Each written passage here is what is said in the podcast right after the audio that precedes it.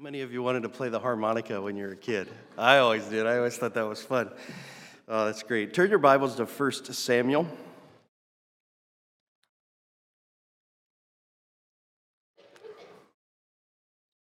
Uh, tonight, uh, for teens, for, since you guys have just been coming up here, we've been on a series going through the different stages of the Bible.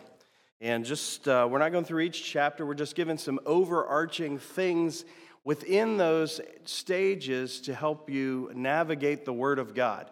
Uh, so that we're uh, so we're getting more out of our teaching of the Word of God. Tonight, uh, we find ourselves in the years 1200 to 1000 BC. Say, okay, that doesn't mean much to me. Let me give you a feel for what was going on around the world during that time. 1184 BC, uh, Troy is captured by Greece. All right, so the whole, uh, the whole uh, hidden, hidden uh, people inside the, the giant horse there. What's that called? Thank you. All right. All right. We have 1140, uh, the Second Babylonian Empire. It's in its infant stages, and we're going to see how that grows uh, to where that will later come up in the next two stages. 1100, uh, iron is first used in Austria and uh, starts the Iron Age in Europe, spreads across Europe. You say, why are you telling me? Just to give you a feel for what's going on around the rest of the world. In 1090, this actually does play into several things you'll read in this, this area of the Bible, especially in 1st and 2nd Kings. Uh, it's the end of the Ramses uh, dynasty in Egypt. Nubia gains independence. That's the kingdom of Cush uh, Ethiopia area. Uh, Egypt will now go through a very long period of turmoil, which allows David to establish his kingdom, which allows Solomon to have peace and to gain wealth from Egypt. And then once they finally get back on their feet, how God uses them to uh, be a snare to, uh, to Israel when they're in sin. So all of those things are important. So that's what's going on around this time frame. Uh, two weeks ago, we found ourselves at the end of the book of Judges. The phrase, the last verse, in, the, in those days there was no king in Israel. Every man did that which was right in his own eyes. All right, that's the line to, that's the key to that entire book, uh, is the last verse.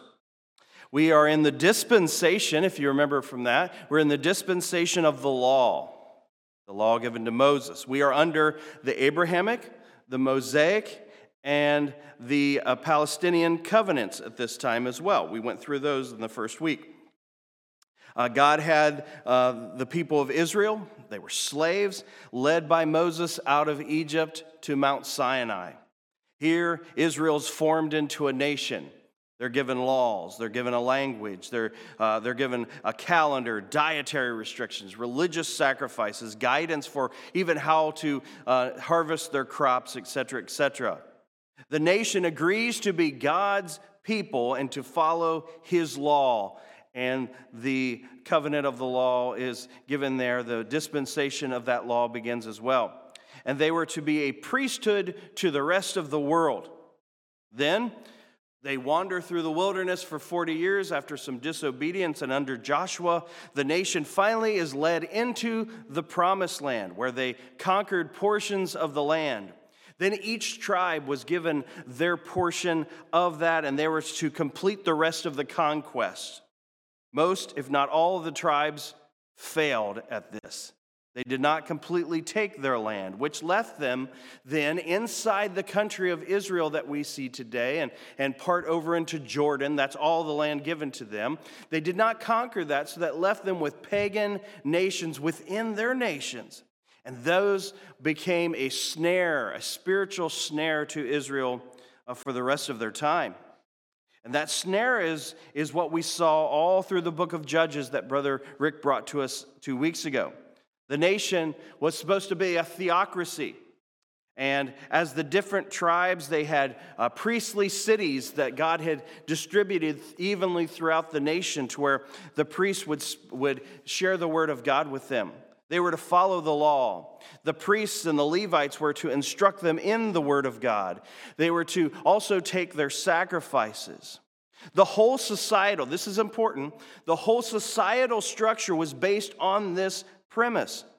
Priests were to instruct and to take sacrifices and offerings. The people following those teachings were then to, supposed to give the sacrifices and the offerings with that. When the people did not follow the Lord and followed after the pagan gods of the surrounding nations, what happens? The whole system falls apart. The tribe of Levi, the priestly tribe, they're starving because nobody's doing what they're supposed to do. So they find ways to survive. Therefore, they're not teaching the Word of God and they're not doing the things they're supposed to do. You see, this is a downward spiral that starts to happen in this nation with just a few high spots where godly judges would step up to lead the nation. However, after each judge, the people we see, even after bringing them back, they fall back following the pagan gods over and over again and they're given over to their enemies. And each time they're given over to their enemies for an increasing amount of time. This is the scene that begins this next stage of the Bible. It's called the United Kingdom. Right? That's the term we're giving it, the United Kingdom. Now, what does this stage include? So, if you have your Bibles open to 1 Samuel, this, this part uses 1st and 2nd Samuel for the very first parts of First Kings, all of First Chronicles, and the first part of First Chronicles, and a good portion of the book of Psalms. Now, note when you're going through the Word of God, First and Second Samuel and First Chronicles cover the exact same time frame. All right? So if you're reading, you get to the book of First Chronicles for the first time you've ever read it, and you've already read First and Second Samuel, you're like, wait a minute, I, I've heard this before. This is just a little bit different. Well, that's because they're covering the same information. The same thing then when you get to First and Second Kings, it covers, uh, Second Chronicles is covering that material. Now, what's the difference there? Well, First and Second Samuel, First and Second King, those are written pre-captivity. Those are while they're still a nation, all right? And then 1st and 2nd Chronicles, they're either written during the captivity or post captivity. Nobody knows for sure, but we know it was during that time. So they're coming from a little different angle uh, in 1st and 2nd Chronicles. They're giving you, uh, they're filling in some details there that we didn't see in 1st and 2nd Kings, 1st and 2nd uh, Samuel. Now, there are four main players in what we're going to see tonight. The four main players. The first is the prophet Samuel. Now, many people will call him the last judge of Israel. I don't care if you want to call him that or if you don't. That's up to you. That's some people do, some people consider, don't consider him that. The second person is the first king of Israel. His name is King Saul, all right? And then the second king of Israel, King David, all right? And the third king of Israel called King all right, so there's, there's our four people. Now, King Solomon is also whose son? David. Good. All right, great. All right, so we have Samuel, Saul, David, and Solomon. We're not going to talk much about Solomon tonight, we just won't have time. But this, for me, this portion of Scripture is the most fun of the entire Bible to read. The narratives here, they're just incredible accounts from the Word of God, and you can follow along. They really teach us how people behave in life and what God is like and what He is looking for in other people's life. You can look at the book of First Samuel, and it's sort of a, a transition book. You know how when you're in the New Testament and you're in the book of Acts, and that is a transition book? Well, the same thing is in 1 Samuel. It transitions from this theocracy to a monarchy, all right? And we're going to see how that works tonight. If you look in your, in your 1 Samuel, chapters 1 through 7, we see the, the final demise of this theocracy, where God is in control. Now, this is not a commentary against God. This is a commentary against sinful man not following God. And the book book opens with a picture of the state of the priesthood at the time. Chapters 1 and 2, we're introduced to Hannah, Uh, Hannah comes to the tabernacle of the congregation. It's not the temple yet. It's not in Jerusalem yet. It's in a city called Shiloh. It's still the, the tabernacle of co- the congregation that they, that they drug all around the, the Sinai Peninsula for 40 years. I don't know if they replaced things, if God didn't allow them to wear out. I don't know. If not, it's probably looking a little rough, but who knows? But uh, we're introduced to this, the high priest. His name is Eli. Now, she was a barren woman, and she comes in and she's, you've heard many Mother's Day sermons here, and she was praying for God to give her a son. And if he did, she dedicated him to the service of the Lord. God grants that wish, and she does exactly that. When he is weaned as a child, she brings him to the temple and says, All right, Eli, here you go. And once a year, she would come and she would bring new clothes for her son. That's mind boggling to any parent that's in this room right now. What in the world? But nonetheless, that's what she does. But we're told in this that Eli's sons had made the priesthood and the sacrifices undesirable to the people. Turn to chapter 2. Verse 12 says in that verse, talking of his sons, they were sons of Belial. They knew not the Lord, yet they're priests of the nation. Drop down to verse 17. Wherefore, the sin of the young men was very great before the Lord. And what did it cause? For men abhorred the offering of the Lord. That's not good. Hophni and Phinehas are their names. And it tells us later on they were sleeping with ladies that were hanging out at the tabernacle. And they were taking items from the offerings and the sacrifices that they were not supposed to take. Yet, Eli, the spiritual leader of the tabernacle and really of the nation, he did nothing about it. He's a very old man at this point. Apparently, he's, he's quite uh, heavy and he can barely see. Verse, th- verse 3, it starts off, chapter, I'm sorry, chapter 3 starts off by playing off of this, this elderly man, and it says that his, his eyesight was dim. And it plays off this fact by saying his eyesight was dim, and with that, he allowed the lamp of God in the temple to go out. So it wasn't just his eyesight, but the lamp of God, this light of God's word, the representation there was going out in the nation. There was a failure in the priesthood, there was a failure in him as a parent. And by, by chapter four, the weakened nation finally loses in battle. And it results in something that's just, just mind boggling and unbelievable to them. The Ark of the Covenant, the representation of God with them, it's stolen during this battle. It's taken away. And with this, uh, Eli's family, they die or, they, or they're killed. The Lord uses another picture in this of, uh, and he often, you see through these, uses people's lives sort of as an overarching condition of what's going on in the nation. Eli's eyesight, as I mentioned, with the lamp going out. Now we see at the end of chapter four, at the end of this battle, Phinehas's wife hears that the ark was taken and that her husband was killed in battle. She's pregnant. She goes into labor and she has a child and she names him Ichabod, meaning the glory is departed. That's not just of the child, that is of the nation. Don't name your child that, all right? Very goodness. So, this is the condition of the nation of Israel. At the end of the judges, and now at the end of this situation, the high priest has died. Uh, his sons have been killed in battle. The Ark of the Covenant has been taken away. Yes, the glory has departed from the nation of Israel. In chapter 5, I'm not going to go through chapter 5. That is a wonderful, hilarious chapter to read if your, your mind's a little messed up like mine. And it's God's going to, the whole chapter shows basically this you do not mess with God, all right? And they get the Ark of the Covenant back. It is at this point that we see the rise of Samuel, this little boy, Hannah's child. He's now, he's now an, an adult, and he, now you see the rise of Samuel as the new prophet in the land. Not just priest, he is the prophet in the land.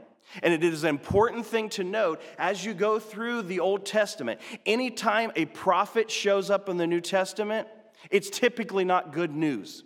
All right? It is typically showing that there is a spiritual failure among God's people, and he sends this prophet to get their attention. Just go through any prophet. We, will see Nathan in just a little bit in, in 2 Samuel. You have Elijah and Elisha that come on the scene, all of the minor prophets and major prophets. Each of them, we see this spiritual failure that's going on, and God is trying to wake them up. So, Samuel has the people, as you continue reading, and I am paraphrasing a lot of this because we got a lot to go through tonight. And this united kingdom that's about to happen, Samuel has the people turning back to the Lord. They're, he, he's doing some good things, and, and, and they're turning to the Lord, but then something happens. A very similar thing that happened with Eli. Turn to chapter 8, verse 1. And it came to pass, we're looking through all of Samuel's life now. And it came to pass when Samuel was old, so we're just eight chapters and now he's old. So his whole life is spanned in those chapters, that he made his sons judges over Israel.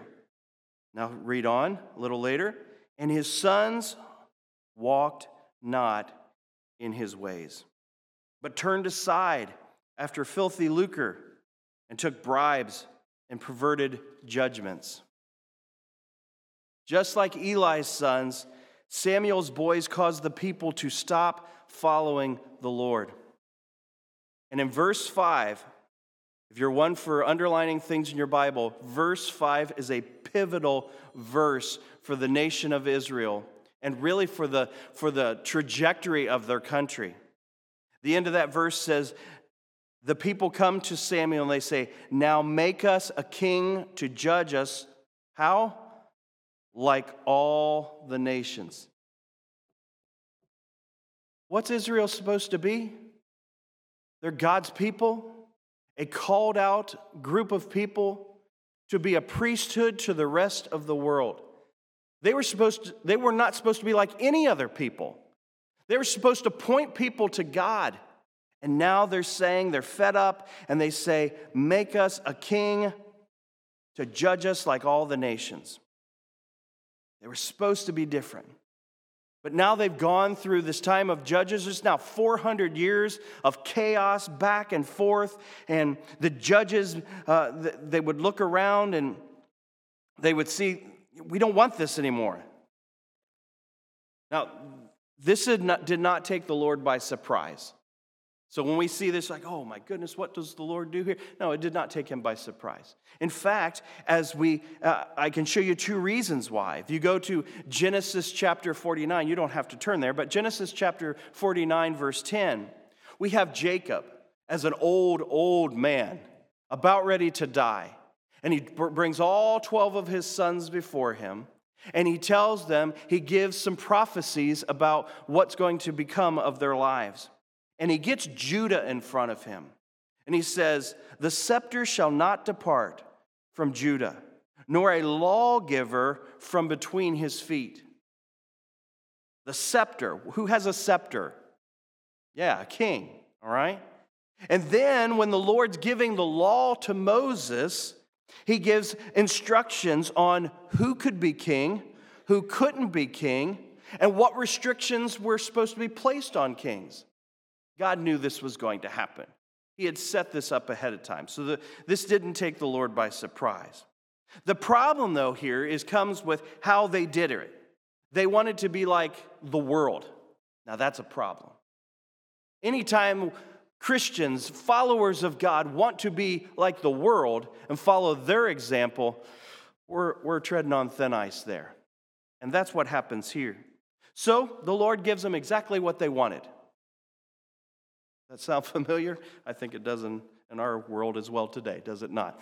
The, world, the Lord gave them exactly what they wanted, and He gave them the tallest guy that, that was there. He was this rugged looking guy. His name was King Saul, a man with deep insecurities, a man with little faith, a man that feared man more than he feared God.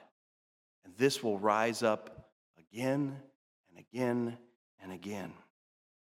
And as you, as you're reading through 1 Samuel, I want you to keep in mind two things. There are a couple things for us to know as we're reading. Now, like I said, this is to help us to keep our eye on the Word of God and to know what we're reading ahead of time.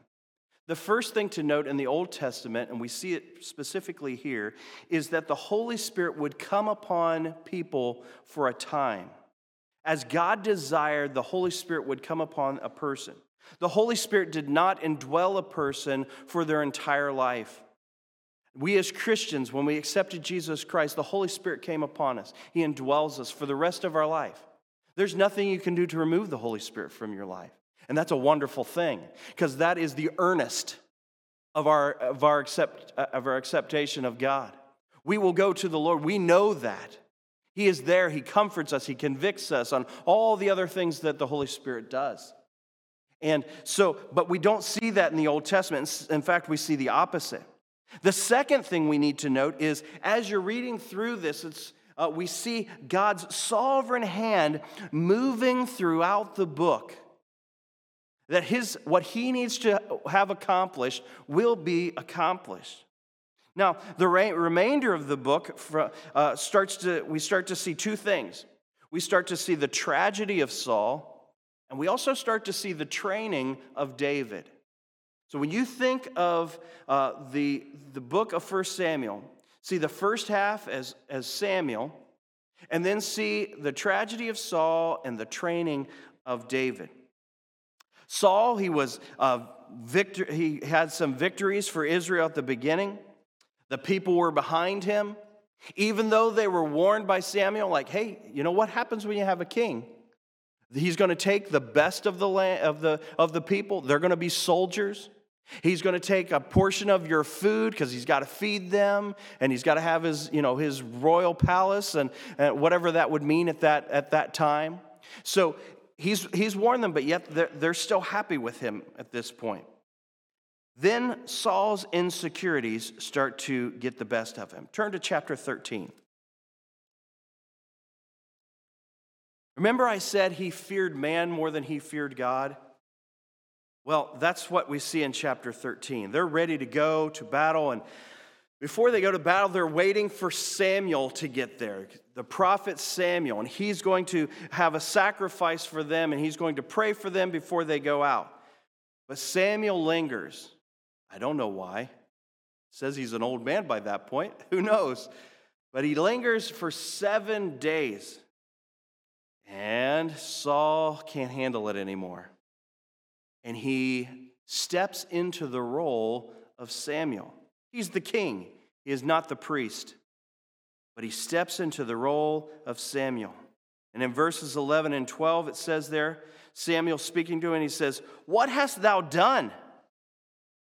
And Saul said, Here we go. Because I saw that the people were scattered from me, go down a little farther, looks what he says, I forced myself. I forced myself to do it. I didn't want to, but I forced myself to do it. No, you couldn't handle it. It's like the conversation when you have and there's that awkward silence. You just can't handle it anymore and you spout it out. I'm just telling a secret that every parent uses against their teens, right?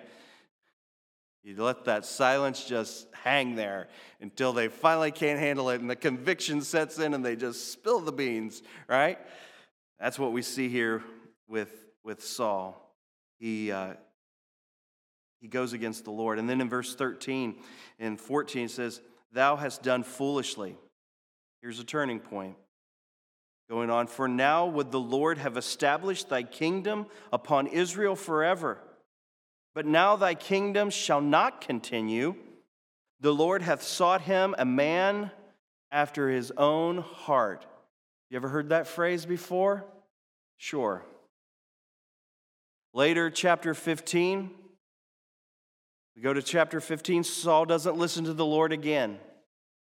This time, he didn't do what was instructed. God had said very specifically, destroy all of this. And he doesn't. He keeps some of the possessions for himself, he keeps the king alive of that land. But, but he kept some of these things. And it is here that we see a major principle in the Word of God. This is another one to underline. 1 Samuel 15, verse 22. And Samuel said, so Samuel comes onto the scene. He sees he hasn't done, Saul hasn't done what he's supposed to do.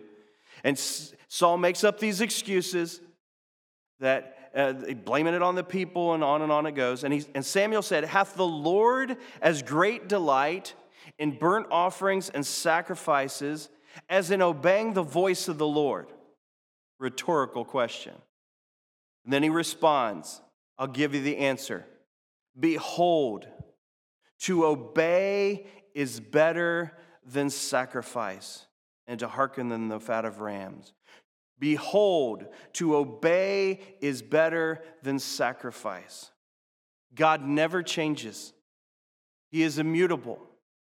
And this principle never changes of the Lord. You can pay your penance, you can sacrifice your belongings, but if there is no obedience to the Lord, it is rebellion. It shows a lack of love. It shows a lack of respect. It shows a lack of reverence to the Lord. Yes, we do have to sacrifice. He calls us to do those things, but He prefers utmost that we be obedient to Him. Well, this is the point that David enters the scene. The Lord sent Samuel He's very old at this point. He sends Samuel to Bethlehem, to Jesse's house. Uh, Brother Rick mentioned how we get to Jesse from Boaz down to Jesse. Uh, he goes to Jesse's house to anoint uh, one of his eight sons to be the next king of Israel. Jesse doesn't know that's why he's there, but he, he brings his sons in front of the prophet, except David. David's out taking care of the sheep. We know this account. And here we have another great principle from the Word of God. 1 Samuel chapter 6, chapter 16, verse 7.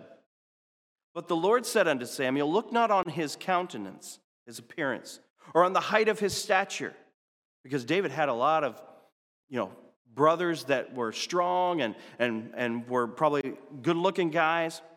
Because I have refused him. Now here's the part For the Lord seeth not as man seeth. Amen to that? Are we not glad? I'm glad, for sure. For man looketh on the outward appearance, but the Lord looketh on the heart. Amen. That principle does not change. It is the same today. When he tells us later that not many are chosen of the, of the, the strength of the world, but uh, those that will bring God glory. Some of us, is, uh, when you know, the Lord uses people, look at us and go, well, it has to be the Lord. And that's great. That's a wonderful thing. Don't laugh too much, man. Come on, that's That's good. So, David is anointed by Samuel as a young teenager. In verse 13, look at this. This is, this is interesting.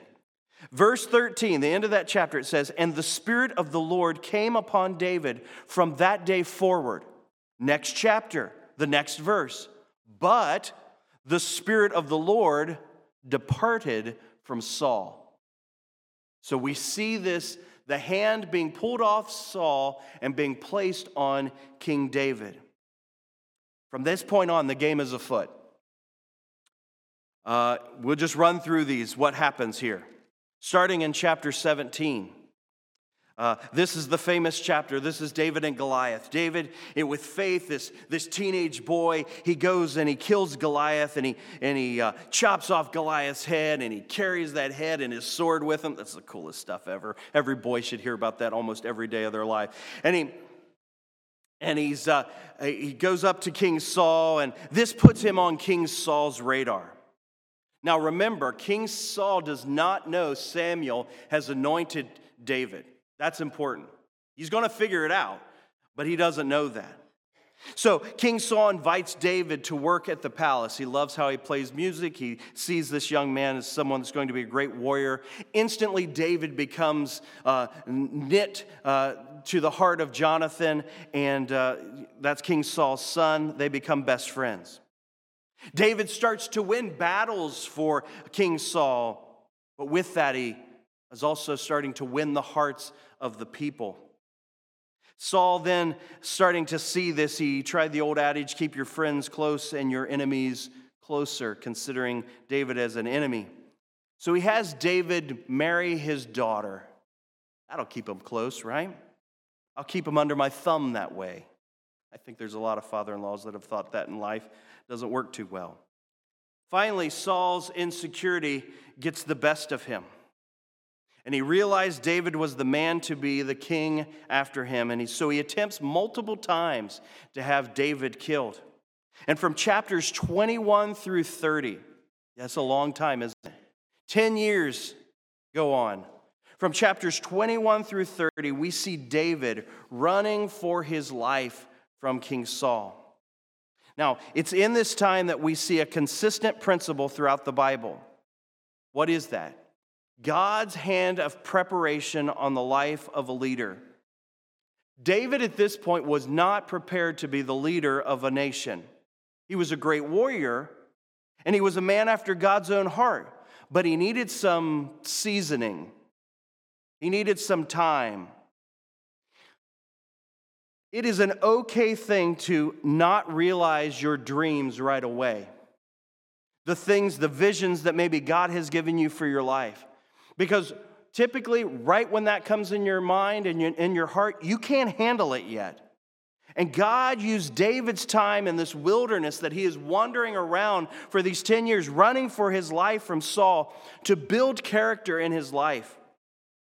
In this, David realized what his weaknesses were. He had some failures during this time, and he got to realize what those weaknesses were. God used this time to draw loyal men to him that he did not have prior to that, the mighty men of David. God used this time to show Israel David's respect for God's anointed. He has two chances in these chapters to, to kill, King da- kill King Saul, and he will not lift his hand against God's anointed. It taught his own soldiers something, and it taught Israel, who, wanted, who will eventually make him king, of what kind of man he was. And God used this time to help David's personal faith in the Lord. We can see this all through the book of Psalms as he's writing these Psalms and how he's pouring out his heart to the Lord and how he pours out his faith to the Lord as well. So, when you look at the first half of 1 Samuel, don't look at it as just a survival race for David, rather, as a time of training, a time of preparation. We see this over, over and over through the Word of God. You see this in Abraham, uh, you see it in Jacob, you see it in Joseph, and you definitely see it in the life of Moses. So, the question as we look at these things is we should ask ourselves, what is God preparing me for? What is God preparing you for as, as a teenager or a college student here today? What is God preparing for you uh, right now? And I, with that means you need to look at your daily situation a little bit differently. Daily, D- David could have looked at those daily circumstances and said, What in the world is going on? Or he could have trusted in the Lord that God was going to use the things for his good. And David did that. Chapter 31 King Saul and Jonathan are killed in battle, and it's finally David's time. There is more written about David or by David in the Bible than any other person outside of our Lord and Savior Jesus Christ. It's important that we learn about David. God puts many chapters. You go through the book of Genesis, chapter, chapter, chapter, and then you've got, well, I think it's 15 chapters out of there on Joseph.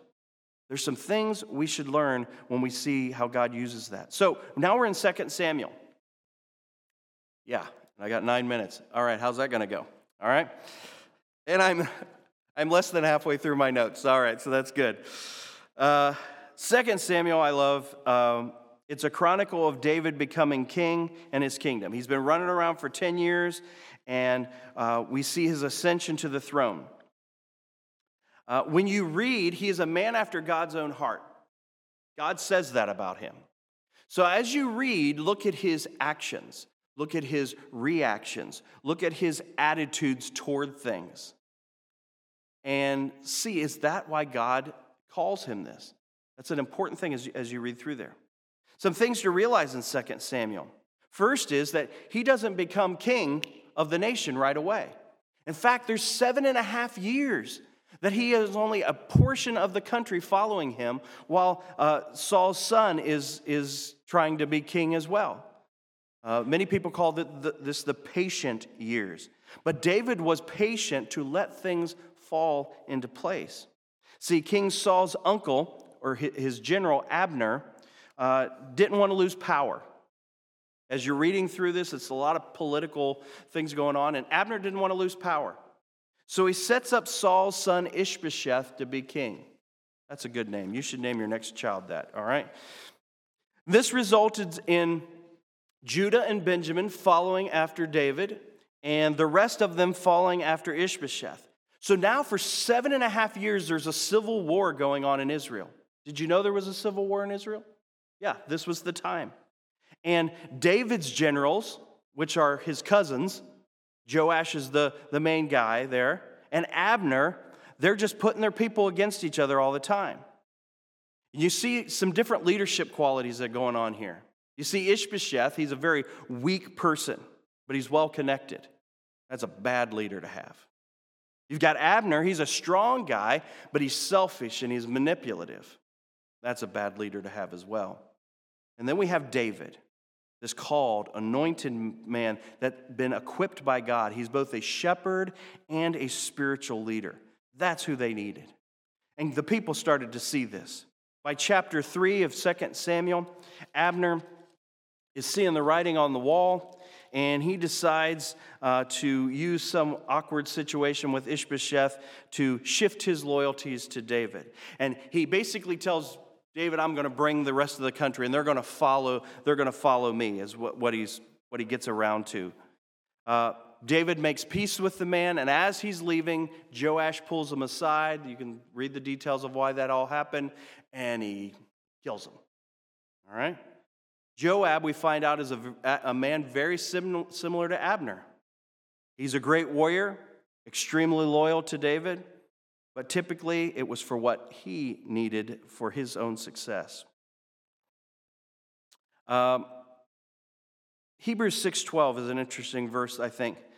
They that ye be not slothful, but followers of them that through faith and patience inherit the promises. David was faithful and patient, and we see in this book he inherits the promises. In chapter 5, we finally see the full fulfillment uh, of the anointing uh, that was given back in 1 Samuel. He finally is, the, is over the entire nation. And he starts to move quickly. He, uh, he moves the, they conquer Jerusalem and he makes the capital city Jerusalem. It's a city that's outside of, of Judah and Benjamin and is right between all the other tribes. It was a brilliant political move. It's, it's perfect. The border is right there. It's still part on his border uh, of his tribes, but it's not owned by any. He makes some political alliances, he, he makes some marriages that are political alliances. Uh, he defeats the Philistines, he retakes the land that was lost under King Saul. He moves, moves the Ark of the Covenant now up to Jerusalem. And uh, God gives him his rightful throne over the nation. And we see here now he has, he's moved the Ark of the Covenant. Now it's the political center of the country and the spiritual center of the country. So that's what's going on here. Uh, there's, I'll, I'll skip that. 2 Samuel chapter 7. Here now we reach another pivotal spot in the Bible. Not just in this book, this is a pivotal spot in the Bible. 2 Samuel chapter 7. In verse 12. So David is wanting to build a tabernacle, a temple now for the Lord. And the Lord says no, but he comes back and says this, and when the day when thy days be fulfilled, and thou shalt sleep with thy fathers, speaking to David, I will set up thy seed after thee, which shall proceed out of thy bowels, and I will establish his kingdom. He shall build a house for my name, and I will establish the throne of his kingdom forever. I will be his father, and he shall be my son. If he commit iniquity, I will chasten him with the rod of men and with stripes of the children of men. But my mercy shall not depart away from him, as I took it from Saul, whom I put, be, I put away before thee. And thine house and thy kingdom shall be established forever. Before thee, thy throne shall be established forever. Or according to all these words and according to all this vision, so did Nathan speak unto David. This pivotal spot is now the Davidic covenant. Nothing David did, all what God did. And there is a turning point here. This is God's response to David. David's family now will be forever king over Israel. The final fulfillment of this will come with the final king, Jesus Christ. We have Abraham to Isaac to Jacob to Judah as we follow this lineage, and now David. And in Luke 2, you can follow the lineage of Luke 2, and it goes and it follows that pathway all the way to Jesus Christ. That will be the king, the final king. Genesis 3:15 the savior would be a man, not an angel. Genesis 12:3 the savior would be a Jew to bless the whole world. Genesis 49:10 the savior would be of the tribe of Judah, it tells us. And now in 2 Samuel 7 the savior would be through the lineage of King David. Beautiful. And I think we're going to leave it at that tonight. We're not going to turn the we're not going to turn the point where it goes south, all right? We'll leave it, we'll leave it on a high note tonight. Let me, uh, let me close with one thing.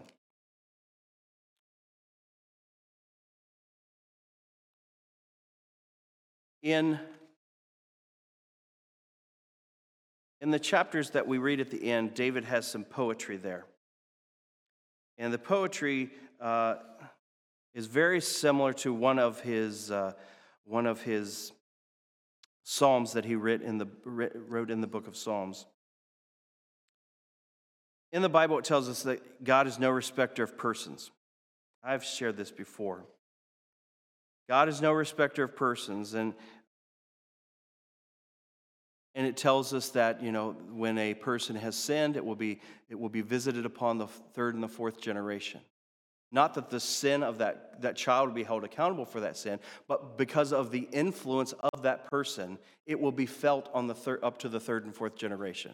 We see that in alcoholism. We see that in drug abuse. We see that in, in different things of that nature uh, as an extreme. Even the minor things that we do, we see that visited upon. I would say that also works in the opposite way as well. Because as we look through the Word of God, as we consider David, it tells us over and over and over for David's sake, for David's sake, this happened. When we get to Hezekiah, uh, a certain thing doesn't happen because for David's sake. The destruction of the Jerusalem did not happen during that time. God saved Judah for, from wars for 300 years after David's death for David's sake. And if God is no respecter of persons, and He blessed David for his faith and for his godly living, I would think that the same is available to all of us. If He's no respecter of person, that means that must be available for me as well. Proverbs 13 22 says, A good man leaveth an inheritance to his children's children.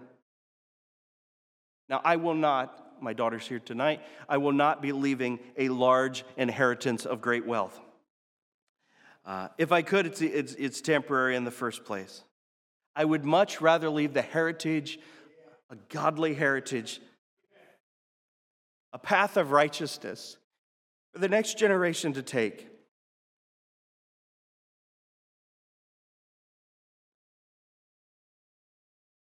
David was after God's heart. He believed and he worshiped God, even through the 10 years of wilderness. God looked at him and he saw his, this is a separated life. This is a man that will serve me.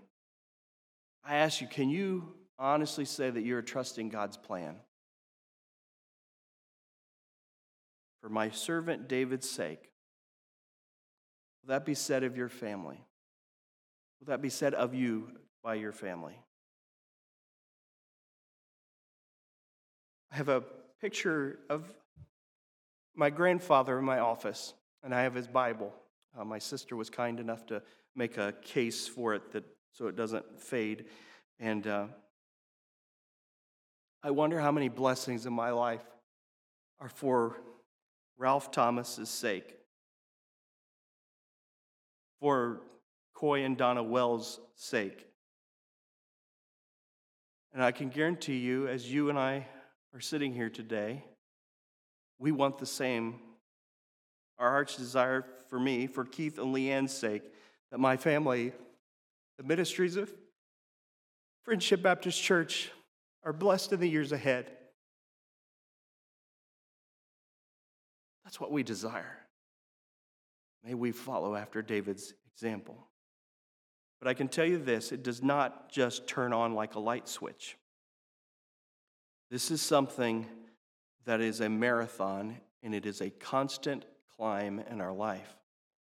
Brother Preston used to tell us all the time it is not a sprint, it is a marathon.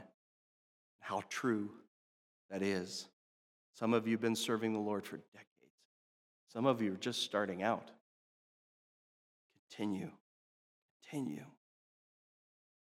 That it might be said, for your sake, the blessings have lasted on your children as well. It's a choice that we make. Let's pray.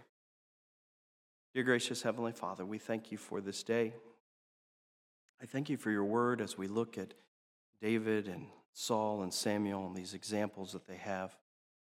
And we just uh, ask you to work in our hearts.